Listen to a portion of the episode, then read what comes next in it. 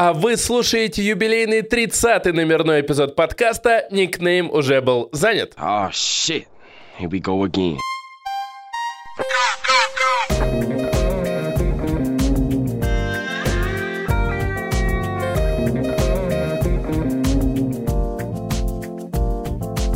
Всем привет! В главных ролях этого подкаста Андрей Пушкарев и Иван Морозов. Режиссер и сценарист, они же, то есть мы же, 30 эпизодов мы уже вещаем вам про игры и кино, и иногда даже технологии. И мы недолго думали, чему же посвятить количественный юбилей этого подкаста. Недолго, повторюсь, ведь мы с тобой, Ванька, как сериал, только многожанровый, у нас тоже есть сезоны. Бывают гости, те самые вот эти в титрах, которые «Starring» пишут. Бывают интересные ситуации за кадром, и вообще мы тоже создаем какую-то свою вселенную. Например, в нашем мега-уютном телеграм-канале, на который вы можете подписаться прямо сейчас. Там публикуются всякие крутые интересности, которые интересны и нам, и нашим читателям. В общем, о чем сегодня будет в нашей серии, расскажет нам Ванька. Давай флэш-форвард. Сегодня у нас в центре внимания «Вампиры средней полосы», потому что мы оба их посмотрели, «Вампиров». Также «Азазель», новый сериал от Кинопоиска по одноименному роману Бориса Акунина, и это также один из моих любимых романов. Ну и Андрюха подготовил какой-то сюрприз, какую-то рубрику, которую назвал «Очень-очень странно». Я это уже вижу в сценарии. Я назвал ее «Я ПВВЧБВНТСВ». Ты можешь расшифровать? Ты знаешь, я люблю аббревиатуры. Ну, я знаю, что там что-то типа «Я посмотрел сериалы, которые вы лучше бы не смотрели». Ну, практически. Если более расширенно, это будет звучать как «Я пос вместо вас, чтобы вы не трат свой вре». А максимально расшифровано это «Я посмотрел вместо вас, чтобы вы не тратили свое время». Хотя на самом деле без бонуса в этой рубрике не обойдется. А гамовер? Гамовер не пришел. Ну, тогда погнали. Го.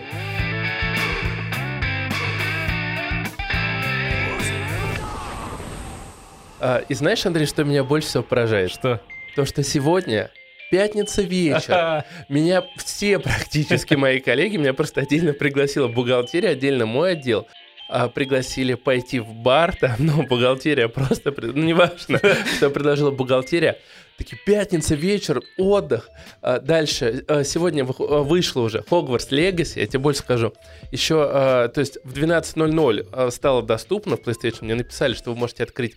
Я все свои усилия приложил, я знал, что ты, скорее всего, тоже не будешь открывать, чтобы не нажать и не играть в ночь в Hogwarts Legacy, потому что нужно было еще к подкасту быть более-менее нормально. А до этого была командировка. И, в общем, у меня еще девушка заболела, ждет меня дома. Но... Я все равно... Она на самом деле не заболела. Она взяла отпуск и уже сидит на твоей плойке. С твоего аккаунта проходит Hogwarts Legacy. Знаешь, почему я так подумал? Мне сегодня жена во все чаты, где мы есть с друзьями, написала: ты уже купил Hogwarts Legacy? А я его специально не купил, потому что, во-первых, я хочу купить на комп, и я еще не разбирался с этим вопросом.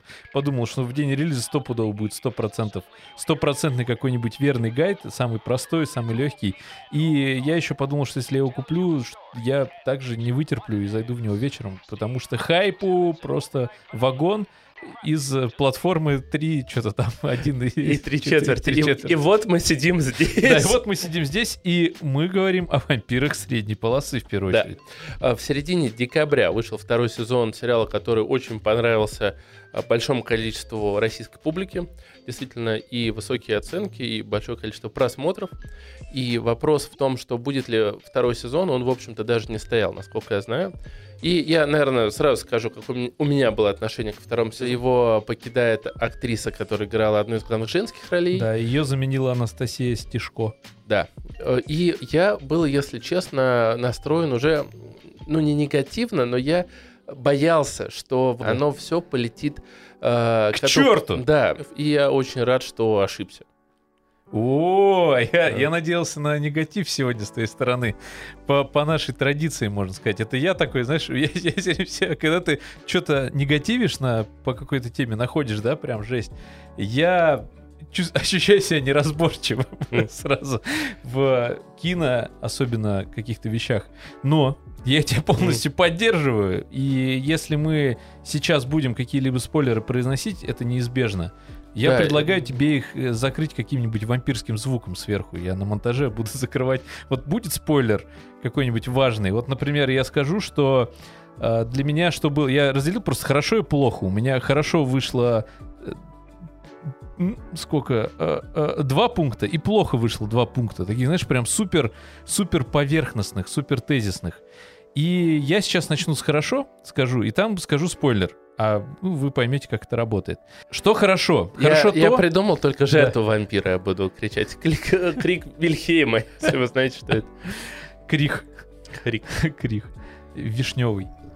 Так. Это было сложно. Значит, что хорошо в «Вампирах средней полосы»? Я думал, что все будет плохо, но потом посчитал, что хорошо конкретно с одной из самых главных интриг этого сезона. Это... Я на эту интригу понадеялся в первой серии. Внутренне думаю, вот бы оно произошло. Потом спустя пару серий я расстроился, что я, походу, раскусил эту интригу. А потом обрадовался, что я ее раскусил, и порадовался этому тому, что произошло. И когда все к этому вообще стало подводить, вот буквально за секунду до, я даже прям вот сидел и прям думал, ох, сейчас будет классно. И это было классно. Вот такое у меня хорошее впечатление. Ну, давай тогда я тоже свое хорошее впечатление. Дело в том, что вот явно переписана полностью линия с... Как зовут главную девушку-героиню? Анастасия Стешко. В сериале Анна, да? Анна, да. Дело в том, что вместо ее линии с ее основным мужчиной, который... Ну, это такой микроспойлер, который в первые 5 минут... раскручивается другая линия с тем, что приезжает детектив из Москвы, который уже в возрасте. Да. Таком, ну, как возраст? Там полковник лет, такой. Да, такой 50-55, да? Давай, ну, 60, мне кажется, больше. Ну, от 50 до 60. Ну, может быть, 63. И дело в том, что он уже виделся с вот этой Анной, потому что она-то не стареет, и когда он приезжал на другое дело в Смоленске, он уже... Я представляю эту фразу с нашими антиспойлерными заглушками. Не, ну здесь тоже это не такой огромный спойлер, потому что это же... Вот это тоже сейчас было, если что, запикано. И суть в том, что это такая офигенная... Вот эта линия, вот мне было крайне интересно за ней наблюдать. Интрига держалась до конца, ты болеешь за этих героев. Вот это действительно что-то необычное. Не могу привести... Ну, я не такой, конечно, знаток кино, но не могу привести другого такого примера. И это классный случай, когда обстоятельства, которые в фильме... То есть вот у нас в этом фильме вампиры, да? И эта тема через вот эту сюжетную линию, она очень классно раскрывается. То есть вот этот конфликт вампирской жизни, он показан с какой-то другой стороны, и это интересно смотреть. Тут сразу в этом сезоне показывают 2 проблемы вампирской жизни, понимаешь? А вторая какая? Вот первая, вот эта, которую ты сейчас назвал, а вторая, это... И она, понимая, что она раньше думала, я буду... Она не может с этим никак справиться некоторое время, и, наверное, дальше это что-то за собой повлечет в следующем сезоне. В третьем, который будет 1000%. Да, ну, знаешь, здесь мне вот концовка, самая концовка, она не понравилась, то, что много оставили хвостов, на мой взгляд, это типично для всех сейчас сериалов, но хотелось бы, чтобы некоторые линии все-таки так пожестче зарубили. Опять же, предыдущему сезону это только помогло. Эти сценаристы, они... Я даже Андрею писал, типа, спросил Янки, можно ли как-то встретиться с сценаристами «Вампиров средней полосы», ну, потому что, на мой взгляд... Именно со сценаристами, да. Ну, чуваки просто красавчики. Вот так переписать, так сделать. Одна из главных героинь, она ребенок. Меня немножко поломало, это мы обсуждали в одном из эпизодов, что дети не умеют играть. Я тебе рассказывал про тетю Марту сериал. И вот эта девочка, которая играла в тете Марте, она играет ее подружку. Да, и как раз вот здесь виден контраст. Офигенный вот дуэт. У этой девчонки, что играла тетю Марту, у нее есть вот этот вот дар нормально играть детей, а у второй нет. И они, когда рядом стоят, это чувствуется так же, как когда играет... Ну, надо понимать, что Стоянов, это просто вот... Если вы любите футбол, то я вам объясню. Это вот что-то типа уровня Месси, Пеле, да. Если вы любите, я не знаю, еще... Игровую индустрию. Да, это что-то вроде Кодзимы. Да, ну... Если вы любите игры, это что-то вроде Dark Souls, да? Да нет, ну это что-то вот типа Дума, что-то такое гениальное, вечное. И когда Стоянов, ну, я считаю, в целом очень хороший каст, и главный злодей мне понравился. Да, видно, что он... Спойлер, что он... всегда была способность... Вообще он актер изначально, я у жены спросил, да? Может... Она говорит, нет, он вообще актер. Ну, они, ну, надо понимать, что... тоже актер, да, то есть как бы... Чем он... Мы с тобой... Ну, язык, наш тела, жанр да, был всегда тела. Прост для нас. Да, взял микрофон. Просто, знаешь, и пи... Сидела себе. Андрей там камин-аут совершил к 30-му. Ты нет, причем камин-аут. Я просто... У нас есть здесь накладки вампирские. Но суть в том, что вот я думал, как же это тяжело, потому что нужно выразить там эмоции. Я тебя... Я хочу быть с тобой, но я не могу быть с тобой. Это все лицом, да? У нас гораздо проще. Ты сказал, я тебя люблю, но я не могу быть с тобой. И поэтому, мне кажется, он вообще классно вписался. Неплохой злодей.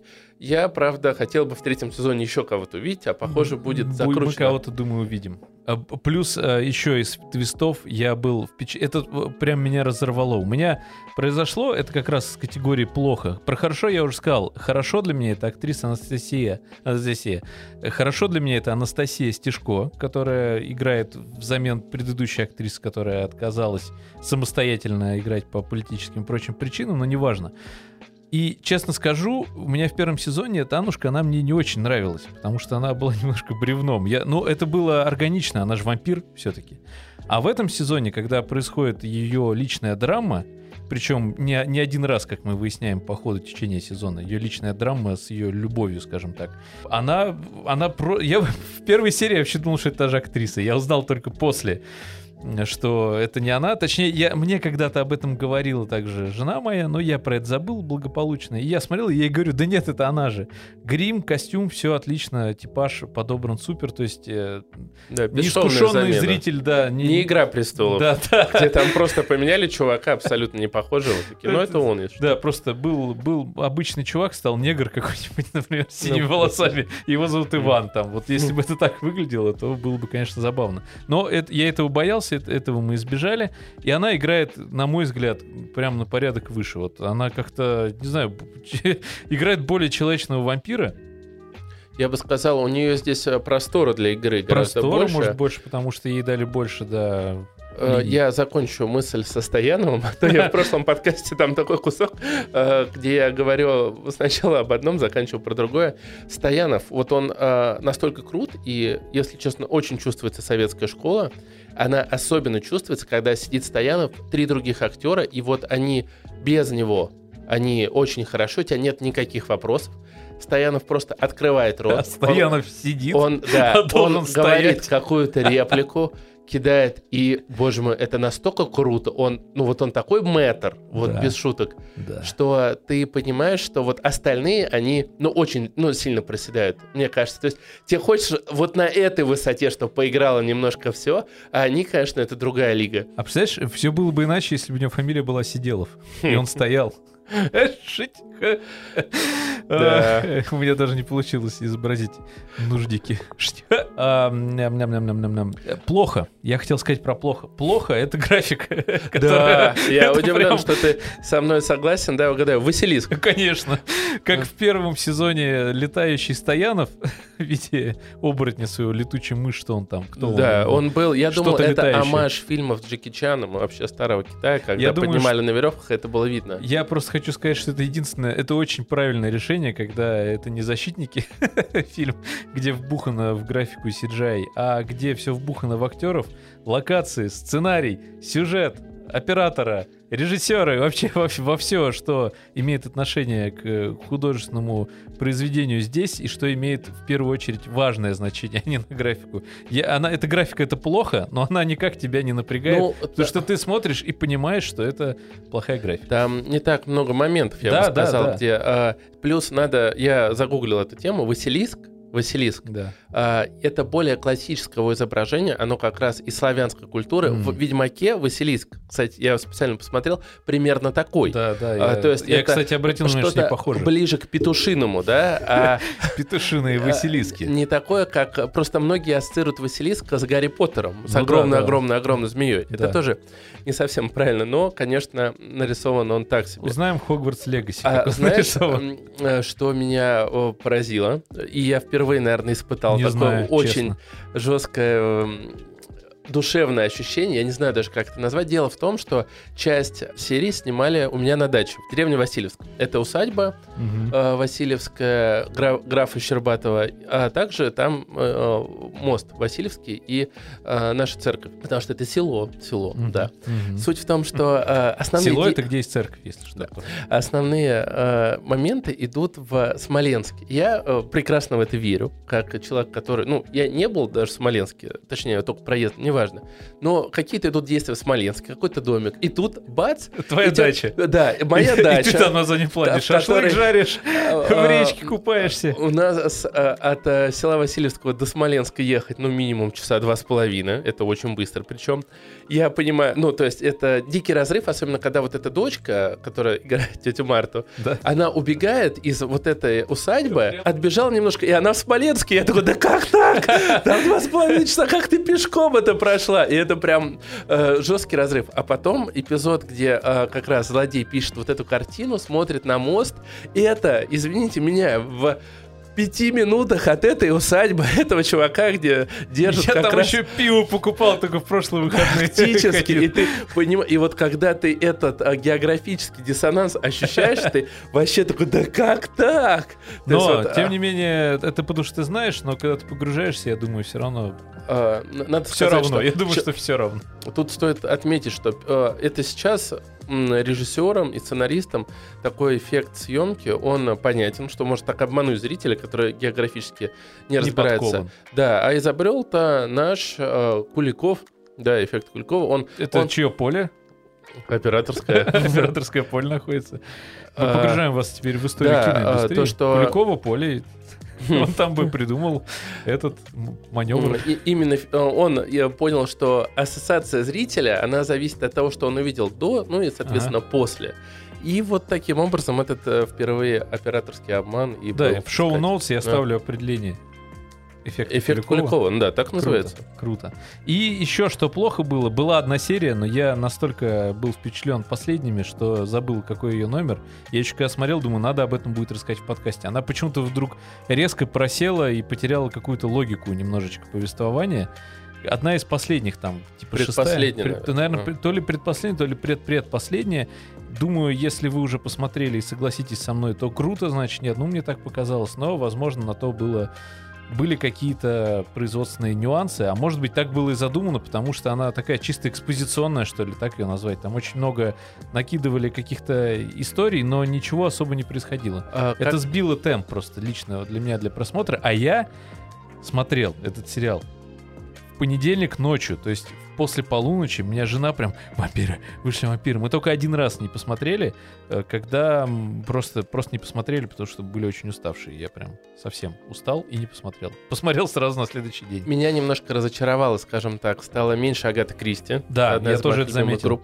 Вот, она, кстати, Агата Кристи, играет всегда в машине у Анны. Да. Хотя, мне кажется, она больше ассоциируется с одной из новых героинь, которая играет, ну, не будем спойлерить хоть что-то. И мне она, кстати, понравилась. Прикольная злодейка, не знаю, может, мне нравится такой типаж, но что-то в ней была такая вот какая-то стервозность. Кстати, когда... И эта девочка мелкая, которая, как ты сказал, плохо играет. Графика тоже была не очень. Вот полеты, драки — это не их. Может быть, отдельно кого-то не приглашали для таких сцен за счет того, что их мало. Может быть, каскадер не приехал, не знаю. Но я скажу, что вот у меня коллега, я пришел как-то, вот, наверное, после там, посмотрел 4-ю или 5-ю серию, я прихожу на работу и говорю о том, что, блин, ребят, посмотрите, там Венсди, по-моему, обсуждали все. Я говорю, посмотрите «Вампиры средней полосы». И мне вот коллега Саша, он говорит, это что, русский сериал? Я такой, да. Он такой, ну, понятно. К сожалению, у русских сериалов тянется вот этот репутация, да, плохая репутация. И «Вампиры средней полосы» — это один из таких сериалов, который с успехом, я считаю, разбивает, который не стыдно порекомендовать друзьям. Я, кстати, зашел, когда готовился, посмотрел один из обзоров текстовых. Он был сделан по первой серии. Там человек просто всю рецензию на весь сериал дал.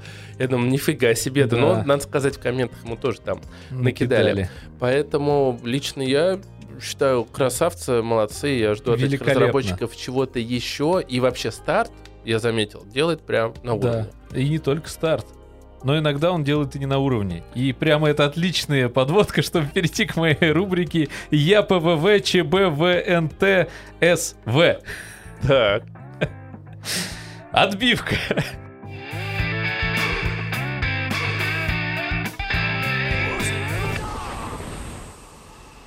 Давай мы серединку нашего эпизода разобьем более негативными вещами. А именно рубрикой «ЯПВВ ЧБВНТСВ», что в сокращении аббревиатурно звучит как «Я пос вместо вас, чтоб вы не трат свой вр». А сокращенно всем я посмотрел, точнее развернуто, я посмотрел вместо вас, чтобы, давай я пафосно скажу и там музон сзади еще подложу. Я посмотрел вместо вас, чтобы вы не тратили свое время. Да. Значит, я себя понял, что нечаянно, но, скорее всего, для подкаста. Теперь я понял, зачем я это делаю. Я подвергаю себя то ли пытке, то ли испытанию на некоторые дистанции. Таким образом, у меня собрался пока небольшой список того, чего бы я не хотел рекомендовать вам смотреть по тем или иным причинам. Точнее, я хочу вам не порекомендовать смотреть по тем или иным причинам то, что я сейчас назову, и, скорее всего, буду тоже нещадно спойлерить, но, в принципе, история такая, что спойлерить-то особо в некоторых моментах и нечего. Итак, первое, начнем с... Расчехляй. Да, расчехляю странички, сейчас я только... Вы оцените жертву, на которую Андрей шел ради всех нас. Хочешь, я тебе запишу пафосное превью? Он посмотрел 15 российских сериалов. Андрей Пушкарев, защитник сериалов. Он... Даже не знаю, что добавить. Начнем с непонятного, потом перейдем к разочарующему, и в конце будет такой, как назвать-то, приправа из того, что заставляет надеяться на лучшее. Вот так вот. А в самом конце будет бонус, но не отечественный. Ты уже как Сталик почти говоришь. Да. Я каждому сериалу дал краткий такой девиз, анамнез. И вот первый звучит так. Плохое быстро забывается. Сериал «Барабашка» от платформы «Премьер». Во-первых, что напрягает у этого сериала? Название. Это триллер? Это... Я сейчас объясню, что это. Точнее, ты попробуешь угадать жанр в конце, но это... Ладно, это комедия. Во-первых, это скучное название. И я лично его вообще бы не включил, вот когда ты лазишь, думаешь, что бы посмотреть. На что кинуть свой хищный... взгляд вот этого диванного рецензора. Это, конечно, упал на «Барабашку». Мы с женой врубили, у меня под руку попал пульт, и я его включил. И сериал отдает... Главная фишка сериала, он дает романтическим таким флером по карантинным временам, когда мы все сидели в локдаунах по домам. Это было жесткое, ужасное время. Тут не поспоришь, эпидемия — это жестоко. Но, тем не менее, тут... Я думаю, просто вспоминают те, у кого эпидемия не забрала. Да, ну ладно, не будем об этом. Я имею в виду, что тут есть теплота, заключается в том, что ты сидел дома, никуда не выходил, и был какой-то в этом определенный кайф все-таки. До определенного момента, пока это всех не заколебало, но тем не менее. И главный герой, ему не повезло, у него подозрение на коронавирус, поэтому его жена с ребенком уезжает на дачу к отцу к своему, и первая серия прям реально топчик. Все снято в таком замиксованном формате на обычную камеру, и чувак там периодически через Zoom там с кем-то связывается по видеозвонкам. У него начинается подозрение, что у него в доме завелась какая-то сущность, какой-то полтергейст, потому что у него кто-то постоянно выпивает весь алкоголь. Жена его за это периодически...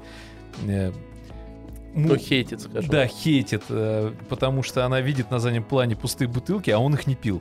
Потом у него кто-то сжирает его завтрак периодически. И в конце крайней точкой для него стало то, что у него кто-то на холодильнике из магнитиков выложил пенис. Да. И его это триггерит жестко, он пытается выяснить, что происходит, обращается к всяким бабкам-повитухам. Короче, ему говорят, это полтергейст или барабашка. Начинает ему накидывать всяких советов, как с ним бороться, и начинает с ним бороться. Все это происходит в одной классической такой двушке московской. У него начинается борьба с этим полтергейстом, он там ловушки расставляет, прям круто, ты смотришь, прям круто. Но потом в один момент все просто нафиг уничтожается. Весь этот карантинный флер, вся эта задумка, что все происходит в одной квартире, потому что он начинает выздоравливать. Сериал из-за этого как раз начинает сыпаться, квартира превращается в проходной дом, он начинает уже передвигаться по локациям Москвы, там что-то с ним происходит, и вообще выясняется просто вот по щелчку, что на самом деле барабашка — это не какая-то сущность, это инопланетянин, который умеет уменьшаться, и поэтому вот там устраивает всякую хрень. Инопланетянин превращается в алкоголика, и начинает хотеть его жену во всех смыслах. Короче, начинается прям звенящая пошлость, прям вот полноценная. То есть он и так, в принципе, сериал такой с перчинкой, назовем его так, благодаря вот этим вот пенисам на холодильнике и все такое. Но оно смотрелось нормально, потому что ржачная барабашка, которая угнетает чувака. Что хорошо в этом сериале, это Тимофей Трибунцев. Его можно знать по роли врача из сериала «Пищеблок». Mm-hmm. Он прикольный, он как раз играет инопланетянина. Максим Лагашкин, ну его многие уже знают, он играет начальника главного героя, такой, которому все время по удаленке там какие-то задачи страндят, они там делали вот эти вот санитайзеры, или как они назывались, теперь помнишь, на шее вешали. Дичь какая-то, типа стоп-коронавирус. Я помню только с чесноком в детском саду на шее. Это с чесноком в детском саду, а у него там были со светодиодной лампочкой. Короче, они придавали коробочку со светодиодной лампочкой, типа это какой-то рециркулятор, там уничтожитель коронавируса. В общем, там много чего. И малоизвестный актер Сергей Дьячковский, он играет друга Леху, это вообще лучший персонаж. Он постоянно ему звонит за советом, или главный герой звонит Лехе за советом, а он все время сидит то в ванной, то в туалете, то там на кухне ныкается от жены с детьми, и постоянно по-тихому у него в доме везде заначки с алкоголем, сигаретами, там он мусор выходит вынашивать. Вынашивать мусор. Выходит вынести мусор. Мусорный. Он начинает прятать там алкоголь. Короче, забавный чувак. Я благодаря ему узнал классную фразу теперь, которую можно к нам применять.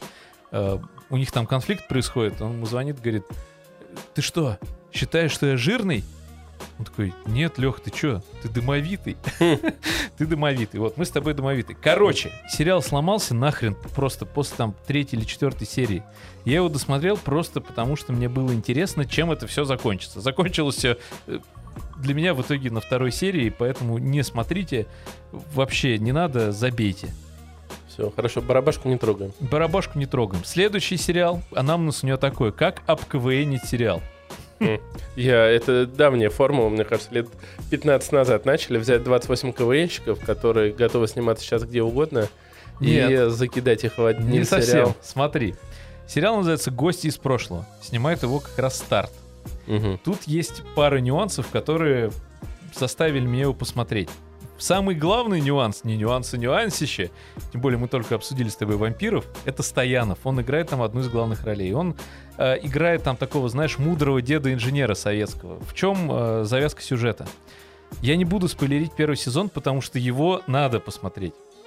Точнее, можно посмотреть. Это как раз та самая легкая комедия, как мы любим, в стиле кухни, в стиле еще чего-то. Такое СТСное подужин, я называю эти сериалы. 20 минут, сел, поел, там, пока готовишь, смотришь, он на заднем фоне, там достаточно нединамично происходит повествование, но большое количество интересных событий, каких-то маленьких конфликтов у героев все это происходит. В чем завязка сюжета?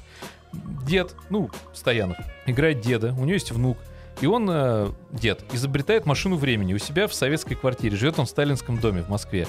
И что-то у них там происходит, машина времени включается, и они переносятся в наше время. Но они переносятся не так, как думал дед, работает его машина времени. Она квартиру половинит ровно напополам. И в одной части квартиры Советский Союз 80-х годов, в другой части квартиры наше время. А там уже живет семья. А это как бы сталинский дом. То есть надо понимать, что в наше время это элитное жилье. И ребята там живут не самые простые. Они, конечно, в афиге, что у них полквартиры превратилось в советский такой ремонт. И этот момент, половинка этой квартиры... коммуналка где? Там что-то типа.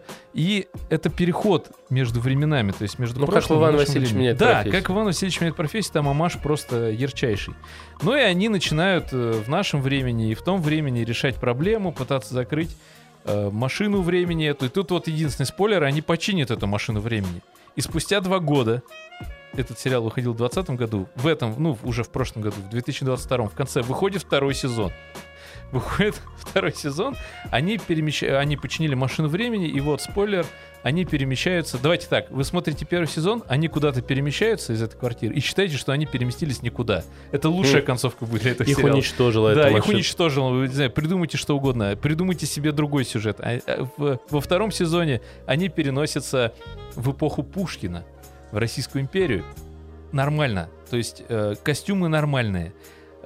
Общая какая-то канва сюжета окей. Локации тоже неплохие.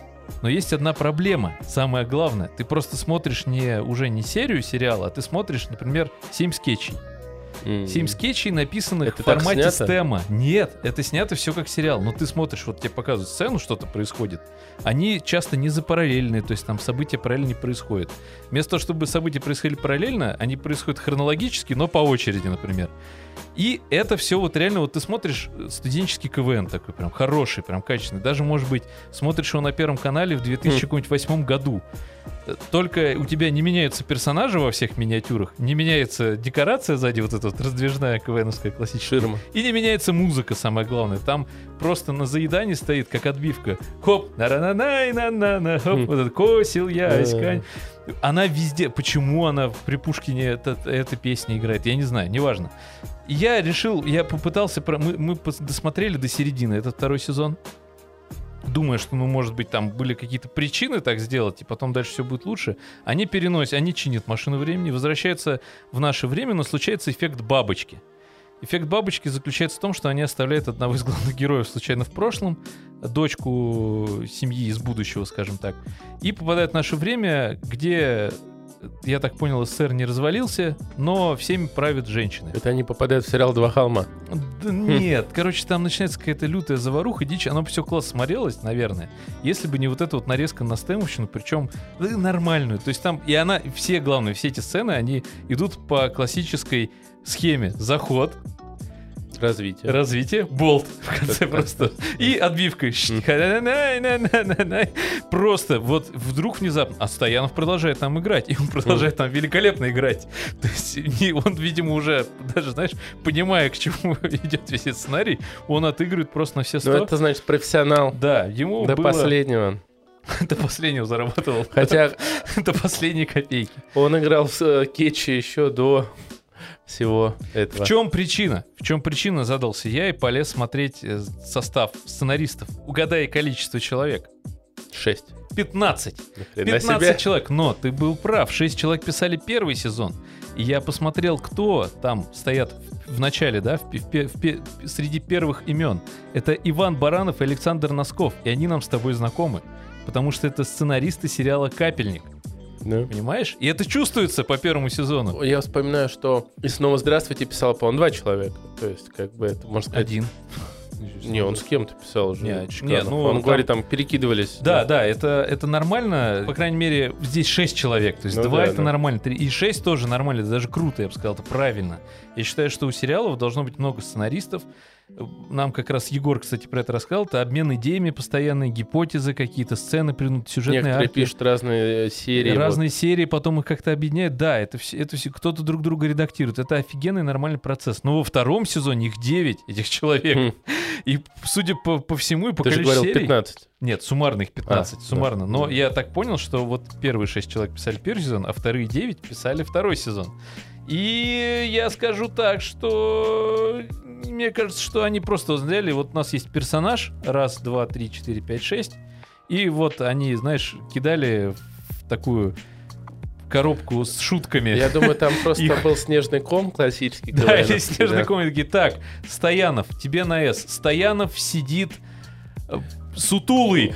Да. Гениально пишем. Значит, наш персонаж Стоянова сидит, сутулится и думает. Ну, то есть это реально, наверное, так и происходило, но оно весело. То есть в отдельности, если каждую сценку рассматривать, оно смешное. Ну, не прям не гомерический хохот, но забавное, скажем так. То есть кринжа в тебе не вызывает сцена эта, юный подаван. Нифига себе. Вот. Прилепил. Суммарно это полный пипец, лютая дичь. Второй сезон уничтожить, первый сезон посмотрите.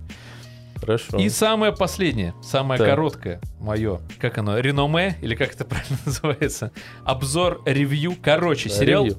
Анамнез этого сериала, мимикрия под качество. Напомни, что это. Ну, это ты, типа, например, хамелеон, и ползешь по дереву. Ну, и маскируюсь под дерево. Да, вот, мимикрия. В общем, сериал «Филин». Я специально для того, чтобы... То, о чем ты сказал в конце обсуждения «Вампиров средней полосы», мне начинает очень сильно нравиться наша именно сериальная индустрия. Началась для меня она с сериала «Мажор» с Павлом Прилучным. Это был далекий там 13 или 14 год, уже далекий. Ну, девчонки любят это сериал, знаю. Мальчишкам тоже нормально заходит, поверь мне. Офигенная идея, хорошее качество съемки для тех времен. И дальше после него реально... 13-й год, это 10 лет назад было, если что. Ну, 8. Подожди, да, блин. Короче, да, я еще заканчивал учиться в универе, мне этот сериал зашел отлично. У него... В 13-м году? В 13-14 году, да, я учился. Да ты что, это был мой второй год, это был разгар нашей с тобой совместной деятельности. А, ну да, еще не знаю, ну неважно, все, ИРЛ вот это удаляем.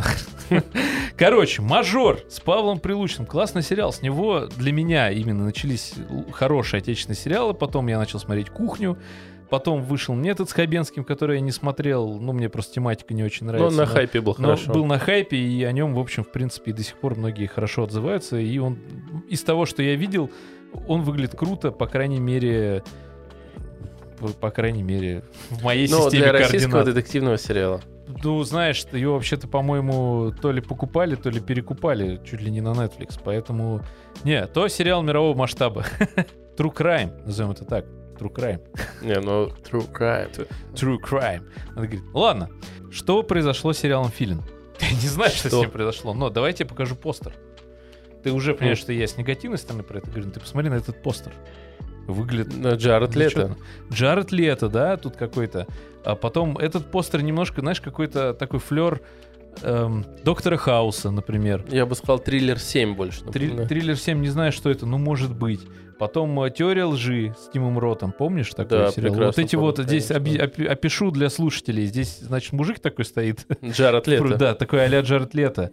Он в докторской форме, он, задумавшись, держит свой подбородок бородатый, у него круглые очечки, он так многозначительно куда-то вдаль смотрит уставшим взглядом, а на переднем плане фотки, какие-то заметки, и все это соединено ниточками. И прям очень стильная прям такая надпись «Филин», детективный сериал. Я не увидел наверху значок 5, вот этот сверху в правом углу. Это, в общем-то... Телеканал 5. Да, телеканал 5. И что, почему мимикрия? Потому что, вот представь себе, если... Да мы знаем «Доктор Тырс» и вот это вот все, да? Но это покупка франшизы, покупка идеи, переработка ее под «Доктора Хауса». А «Филин» — это оригинальный сериал, за что прям, ну, респект. Но это такая классическая питерская сериальная школа. Ты сейчас включишь телеканал 5, я не знаю по каким причинам, но ты его включишь и увидишь, и увидишь там ряд сериалов, какой-нибудь там с Гошей Куценко, и все это будет детективное, там обязательно будут либо врачи, либо менты, ментозавры, это, кстати, по-моему, опять же, Пятый канал. Подожди, а есть реально ментозавры? Да, есть ментозавры. Я думал, это мем. Нет, ментозавры — это реальный сериал. Это просто мем, где соединили, типа... Нет, ну посмотри, нет, ну там они просто начинаются ментозавры. Я по синопсису, я так полагаю, они просто типа древние менты такие, потому что сейчас полиция, они менты такие, прям ментозавры. В общем, суммарно этот сериал можно описать как сериал «След», только с... Под сериалом «След» я имею такое каноничное фабричное производство телесериалов вот этих ширпотребных. Это телеканал «Россия», телеканал 5, НТВ. НТВ. Да, обязательно. И там, я не спорю, там, наверное, выходят какие-то шедевры. Многие смотрят Склифосовского, еще что-то. Но... Значит, да, по сюжету, давай. У нас YouTube завален вот этими цитатами из «Глухаря», и там из серии «Все правильно сказал». Не, ну «Глухарь» для своего времени был достаточно неплохой сериал, потому что он был хоть и про мента, такого прям ментовский сериал, но у него был необычный достаточно сюжет. Вот наш друг Сашка, он прям, помню, угорал, и не только он, многие мои ребята, когда мы учились в универе, они прям «Глухаря» смотрели, говорю, вы что, ты сериал? Говорю, да ты посмотри, ты офигеешь. Ну, я его не смотрел. Не знаю, последний сериал из такой тематики, наверное, самый любимый — это «Улица разбитых фонарей», а потом был еще «Агент национальной безопасности». Да, «Агент национальной безопасности» с Лехой, блин, вообще. Ты сейчас сказал, вот это да, это прям сейчас сердечки. Но это было детство, понимаешь? А я говорю уже про юность и зрелость, так как зрелость, мы молодежь. И к чему я? По сюжету главный герой не может спать. Ну, типа Филин. Не спит же, я не знаю, чуваки читали вообще филины, как живут, они спят ночью, но неважно. Филин, он охотится ночью, насколько я знаю. У нас есть друзья-орнитологи, сори, прости, пожалуйста. Напишите в комментариях. Не отписывайся. Никита, не отписывайся. И он не может спать, потому что попал в аварию, где погибла его женщина, все из-за нее случилось, он с тех пор не может спать. Поэтому он все свое время тратит, а он вообще врач-терапевт. И вот он будет свободное время по сюжету тратить, наверное, на разгадывание детективных всяких историй. Почему, наверное? Потому что я посмотрел первую серию, вторую серию, и я ничего не помню, что там происходило. Он настолько дженерик, что называется, что, короче, ребята, единственное положительное качество этого сериала я определил как мимикрия. И я даже себе написал очень умную фразу. Раз на экранах появляются симулякры качественного российского сериалостроения, то это значит, что то самое российское сериалостроение движется в абсолютно правильном направлении. Вот так вот. И последняя внезапная рекомендация такая прям... Хотя давай про Азазель. А да. Я в конце уже, знаешь, просто заполировать, потому что какой-то... Чем-то будет... хорошим, да? Мы начали с хорошего, продолжим... я не знаю, может быть и хорошим сейчас продолжим, но после «Вампиров» было плохое, сейчас что-то, а потом будет точно хорошим.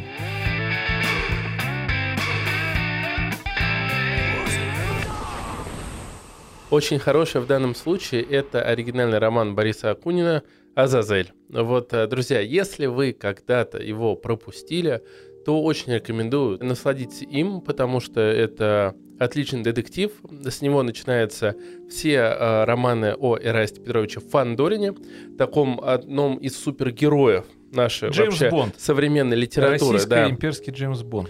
И в свое время у меня сестра большая поклонница творчества Бориса Акунина, и у нас была полная коллекция как раз вот этих книг про Эраста Петровича.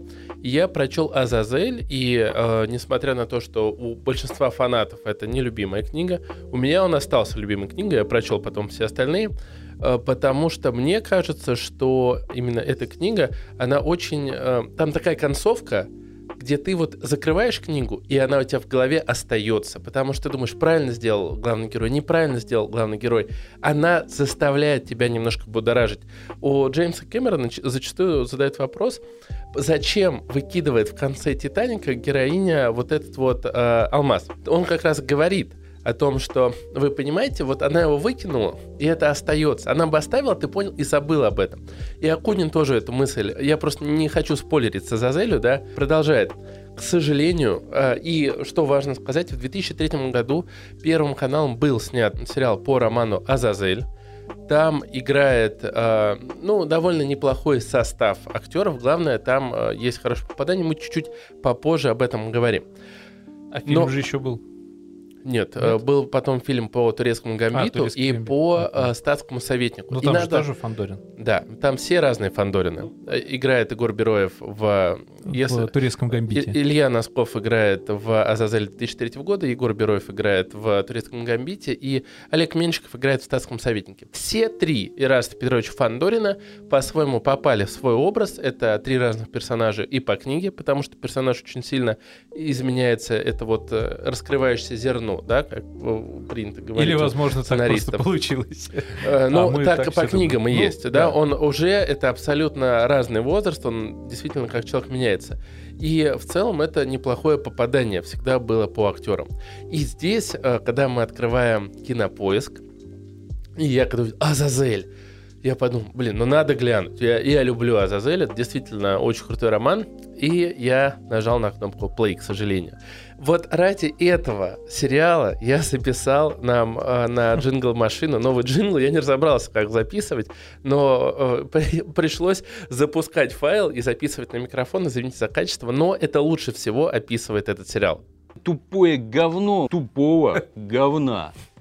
Спасибо, Дим Юрьевич. Да, дело в том, что для начала мне абсолютно непонятно решение сценаристов отправить все, даже нет. Да, во-первых, они отправляют весь роман в современность, потому что оригинал действия происходит в дореволюционной России. Да, а там как бы объявляется о том, что в 1917 году революции не было. То есть вот по версии «Кинопоиска» революции не было, и у нас на 2023 год по-прежнему... Российская империя. Российская империя. Причем такой процветающий российско-имперский капитализм. капитализм. Ну вот скажу честно. Я посмотрел первую серию. Про капитализм я задумался только после твоих слов. Я вообще не понимаю, для чего это было сделано. То есть этот прием, когда мы что-то куда-то переносим, он должен быть чем-то обусловлен. Простой пример. Есть экранизация с Леонардо Ди Каприо «Ромео и Джульетта» в современности. И я могу спокойно ответить. Это показывает, что роман, который написал Уильям Шекспир, он до сих пор абсолютно актуален. Меняются только декорации. Зачем здесь сценаристы сделали? Я могу объяснить, зачем. Ну, лично я не фанат ни Бориса Акунина, ни книжек про Фандорина, про приключения. И фильмы мне, смотрел их когда-то.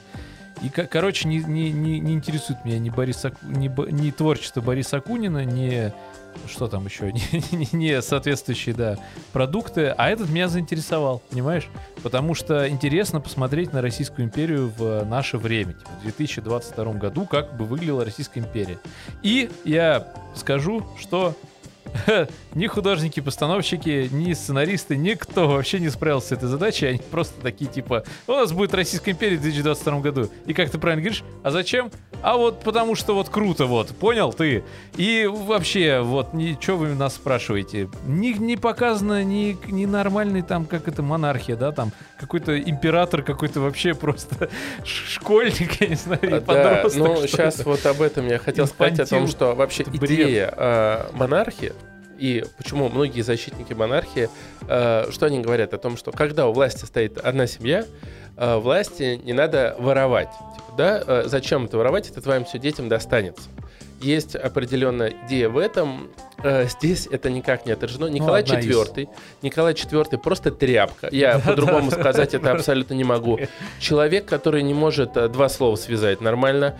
Не совсем он... У него есть любящая жена. При этом он как какой-то подростком даже не ходит налево нормально. Он западает там на любовницу, которая Амалия Бежецкая, местная звезда.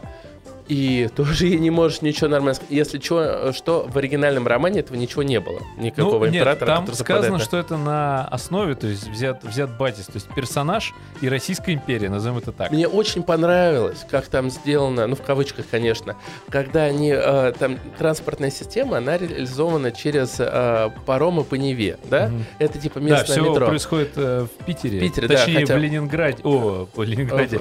Санкт-Петербурге. Все правильно, Санкт-Петербург.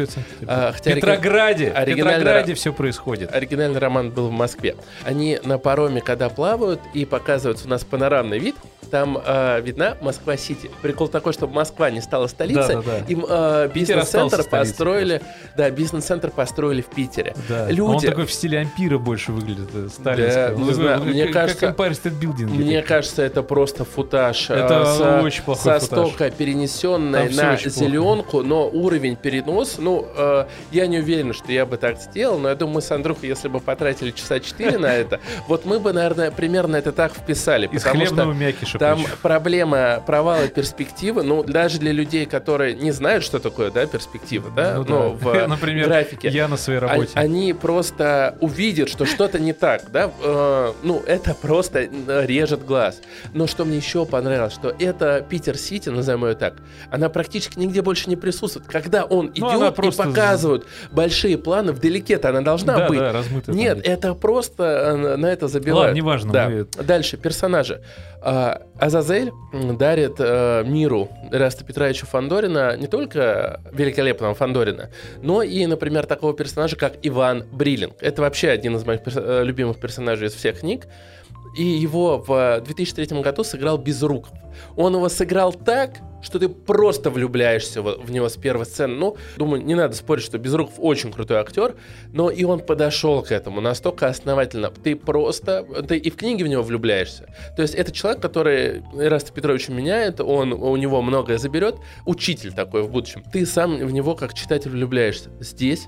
И я вторую серию запустил. Я сказал девушке, я хочу посмотреть, кто будет играть Бриллинга. Ё-моё, Бриллинга играет какой-то там Сергей Мешков, уж извините, я не выучил его фамилию. Какие-то сальные волосы, абсолютно обычный мент, полностью убивает этого персонажа. Он он просто должен быть овеян всем.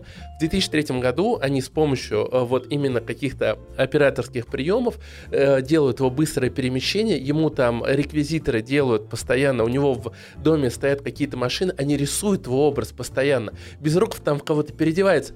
Здесь просто вот такой чувак, он приходит: Фандорин, здравствуйте, пишите заявление. Я просто на это смотрю, я чувствую, вот у меня что-то на щеках пошло, это у меня глаза вытекают. Дежурной части. Это просто какой-то тихий ужас. И главный провал в персонажах, это, конечно, человек, который играет непосредственно Эраста Петровича Фандорина. Дело в том, что это персонаж сложный, и, конечно, его сыграть, предположим, тоже сложно.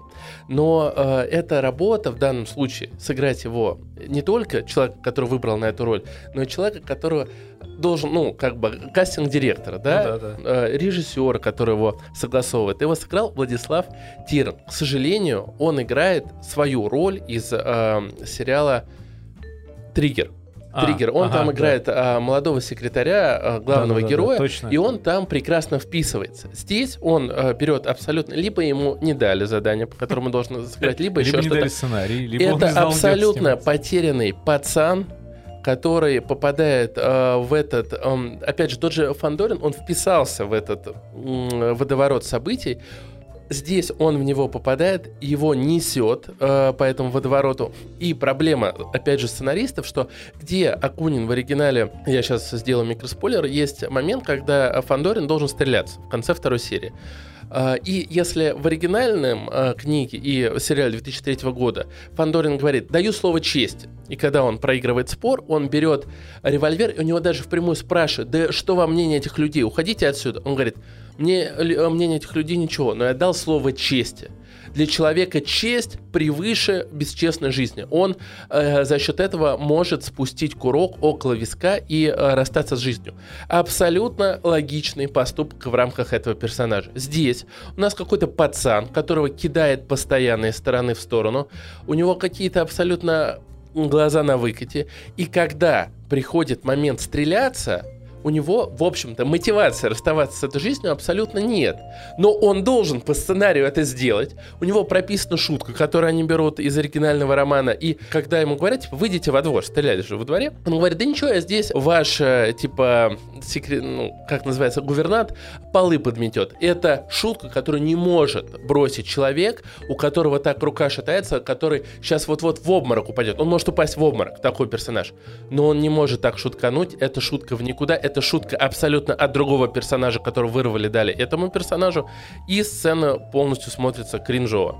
Это прям Фандорин полное попадание мимо, и тут я уже не буду, наверное, по остальным персонажам ходить. Скажу, что если вы действительно не хотите читать роман, а хотите с ним ознакомиться в кинематографичном виде, посмотрите, он также есть на Кинопоиске, «Азазель» 2003 года, да... особенно сейчас видны сцены, которые снимались в павильонах.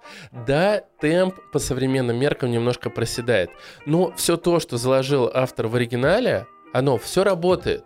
А здесь люди накидывают каких-то дополнительных конструкций. Например, там есть внук Ленина, который неформал, который устраивает какие-то акции против системы. Для чего все это навернуто, абсолютно решительно непонятно. У меня нет смысла, желания смотреть 3, 4 и 5 эпизод. Я просто не смог его смотреть, потому что не смог себя заставить. Я не смог заставить себя провести вечер плохо, чтобы меня еще раз бомбило. Я считаю, что это просто отвратительно. Это тупое говно тупого говна. Спасибо, Евгеньевич. Что еще меня прям, не задевает, но от чего меня бомбит еще сильнее. По всей Москве реклама этого гребаного Азазеля от Кинопоиска. Открываешь Инстаграм, они купили паблики, они делают... Запрещенные социальные сети. Да, они делают мемы, что типа и вырезки из сериалов пишут в описании, какой это сериал. Очень, топорно сделанная работа, это не важно, но сколько денег потрачено, я понимаю, на СММ-отдел, дел. Я очень люблю Кинопоиск на Ютубе, там есть Олег Мелехин и много очень киноэссе, прекрасный был канал, раньше был. Там они делают, значит, один день на съемочной площадке вот с этим как раз Сергеем Мешко или как-то так.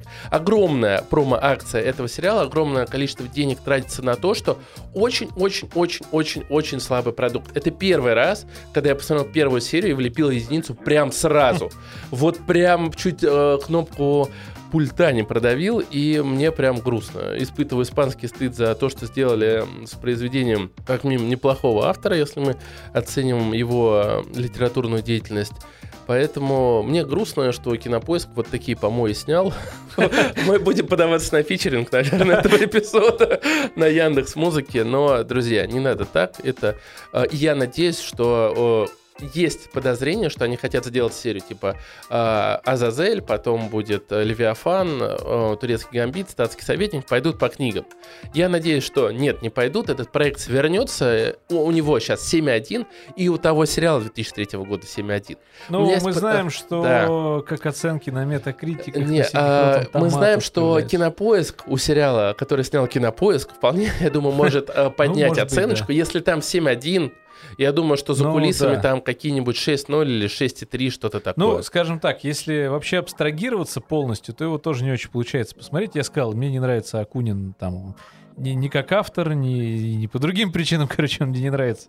Просто не зашло, не моя тема, не очень я люблю такие штуки. Поэтому я подумал, они закинут это в мир альтернативной истории. Альтернативную историю я уважаю, это круто. Вот даже Филипп К. Дик, одна из самых таких классических, наверное, альтернативных историй «Человек в высоком замке». Книжку я не читал, смотрел сериал и кайфанул в свое время, очень-очень сильно.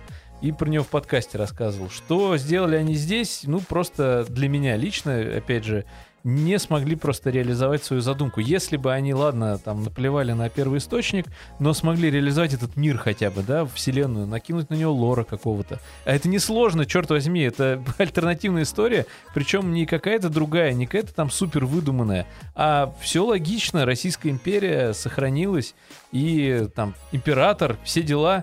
Все, они пытались это показать вот этими высокими технологиями с очень плохо реализованным реквизитом. Короче, все плохо, ребят. Нет. Да, на всякий случай сейчас дополню, что, возможно, Борис Акунин иноагент. Об этом надо сообщать. Мы... Ребята, серьезные. Да, вдруг вы слушаете, когда его объявят. Поэтому, такое, кстати, тоже бывает. Да, поэтому, я не стану повторяться, но очень обидно то, что сделали с хорошим произведением. К этому можете зайти, единичку тоже влепить от меня. Вы посмотрите, а потом примите решение. Это вам не гости из прошлого, второй сезон. Как-то так.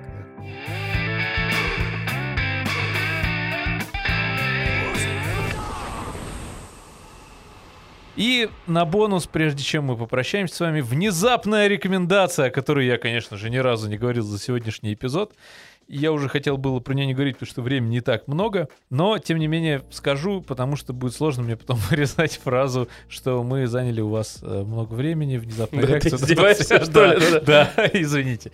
У него анамнез такой: не Гай Ричи, но и не Тарантино, достать коротышку. Мы посмотрели с женой 3 сезона. Замечательного сериала одноименно «Достать коротышку». Он это так про называется... то, как снимают порно? Нет. С тобой. Нет. Сериал не отечественный. Он является, как говорят и пишут, ремейком фильма с Траволтой и Дэнни Девито «Достать коротышку». Я его не смотрел. И все, и изначальный фильм был снят на этой экранизации одноименной книги «Достать коротышку» некого Элмора Леонарда. Я почитал про писателя. Он духовный вдохновитель Траволты, как говорят. Стивен Кинг его называл величайшим писателем. К сожалению, Элмора Леонарда уже давно нет с нами. Тарантино экранизировал его роман «Джеки Браун». Потом также есть еще фильм «Поезд на Юму», оказывается, тоже по книгам. Такой вестерн. Да. По книгам мистера... Что из этого? Фамилия Элмор или Леонард? Я не знаю. Допустим, Элмора. И очевидно, что криминальные драмы — это конек автора. И я выписал возможно, я это вырежу, но я выписал основные 10 самых важных моментов Элмора Леонарда о том, как надо писать.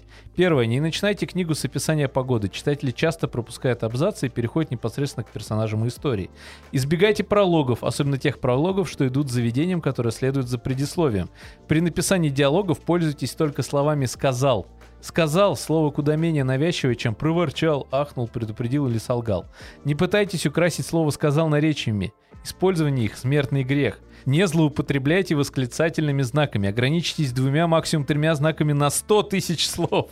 Не пользуйтесь словами типа «вдруг» или «внезапно». Используйте местный жаргон и диалект с умом. Избегайте детальных описаний персонажей. Не описывайте слишком подробно места и вещи. И выбрасывайте отрывки, которые читатели обычно пролистывают. Что касается мыслей героя, читатель их сам увидит или ему просто нет до них дела. И это очень важно, потому что оригинальный фильм я не смотрел. Книжку я не читал. Но когда я прочитал его вот основные постулаты как писателя, я понял, что сериал, ну, они обратили внимание на них, потому что они ничего лишнего тебе особо не показывают. При этом атмосферу сериала очень тягучая, вот эти вот классические, знаешь, криминальные драмы в стиле Breaking Bad или там «Лучше звоните Солу». Такое все немножечко медленное. То есть это не такой сериал, который вот вечерком включил на фончик. Но ты имеешь в виду темп медленный. Да, медленный темп и медленное повествование, не спеша, но при этом очень много событий происходит. Часто они, знаешь, по синусоиде развиваются. Главный герой здесь — это некий ирландец, которого играет актер Крис О'Даут. А я в свое время очень радовался от сериала «Компьютерщики». Есть такой ситком британский с очень британским юмором. Называется «Компьютерщики». Посмотрите. И фильм «Рок-волна». Он там тоже играл. Вы когда его увидите, если кто смотрел оба этих произведения, поймете. Он работает на криминального авторитета Амару некую.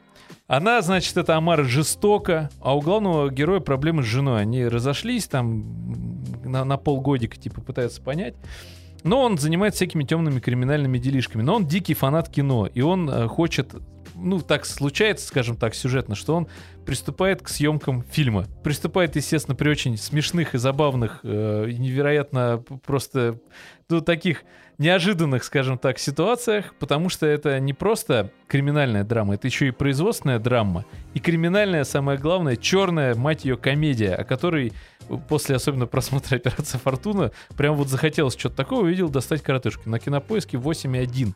8,1, по-моему, оценка, если она что-то значит. И в целом я полностью с ней согласен. Самый главный минус этого сериала в том, что у него 3 сезона, и он, к сожалению, не закончен. Но я, как истинный фанат сериала «Светлячка», и верю, что его когда-нибудь продолжат, надеюсь, что этот сериал продолжит, потому что анонсировали последний сезон в начале 2020 года, 4-й сезон, точнее. А мы дальше знаем, что произошло. Пандемия, очень много проектов начали испытывать трудности, и, возможно, его отложили на дальнюю полку или заморозили.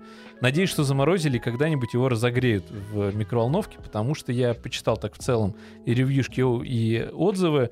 Насколько я понимаю, на Западе его не очень тепло приняли, а у нас прям народ пишет в комментах везде отзывы, что «Ой, какая классная штука, почему я о ней не знал?» И я тоже задался вопросом, почему я о нем не знал. Там очевидно, что там и с бюджетами все хорошо, и вообще... Ну, как бы очень классный оказался, ну, цельный. Ты меня заинтриговал. Да, и самое главное, что 3-й сезон, даже несмотря на то, что он не закончен, концовки сезонов, они немножечко открыты. Ну как немножечко, не просто. Концовки сезонов, они открыты. Поэтому, посмотрев 3-й, ну типа ты такой, ну ок, ладно. И ты представляешь себе, что она открыта, и тогда складывается все неплохо. Но хочется продолжения. Тем не менее, рекомендую, даже несмотря на то, что он не завершенный. Потому что в каждом сезоне рассказывается очень интересная новая часть истории нашего Майлза. Не помню, как его зовут, забыл его фамилию. Или Майлз — это фамилия. Я путаюсь в этих забугорных пиндосских именах. Ну да, было бы, было бы, конечно, странно, если бы их звали там Майлз Иванов. Майлз Дейли, вот, его зовут Майлз Дейли. Наши баллокализаторы такие, блин, фамилию не запомню. Это классно тем, что сериал еще показывает о том, как люди вообще из разных миров, то есть там правоохранители, криминальные какие-то авторитеты, их всех объединяет кино, скажем так. Вот, такую еще затравочку дам. Майлз Дэвис становится продюсером и начинает снимать кино. А может, и не начинает. Узнаете, посмотрев сериал «Коротышка». Да, сериал «Коротышка». Но здесь, возможно, Кинопоиск на фичеринг все-таки. Ну ладно. Ну ладно, такие черти, давайте. Ладно, проходите. Хотя, я думаю, они не долистают до середины, так что Азазель увидит тут название, на это весь расчет.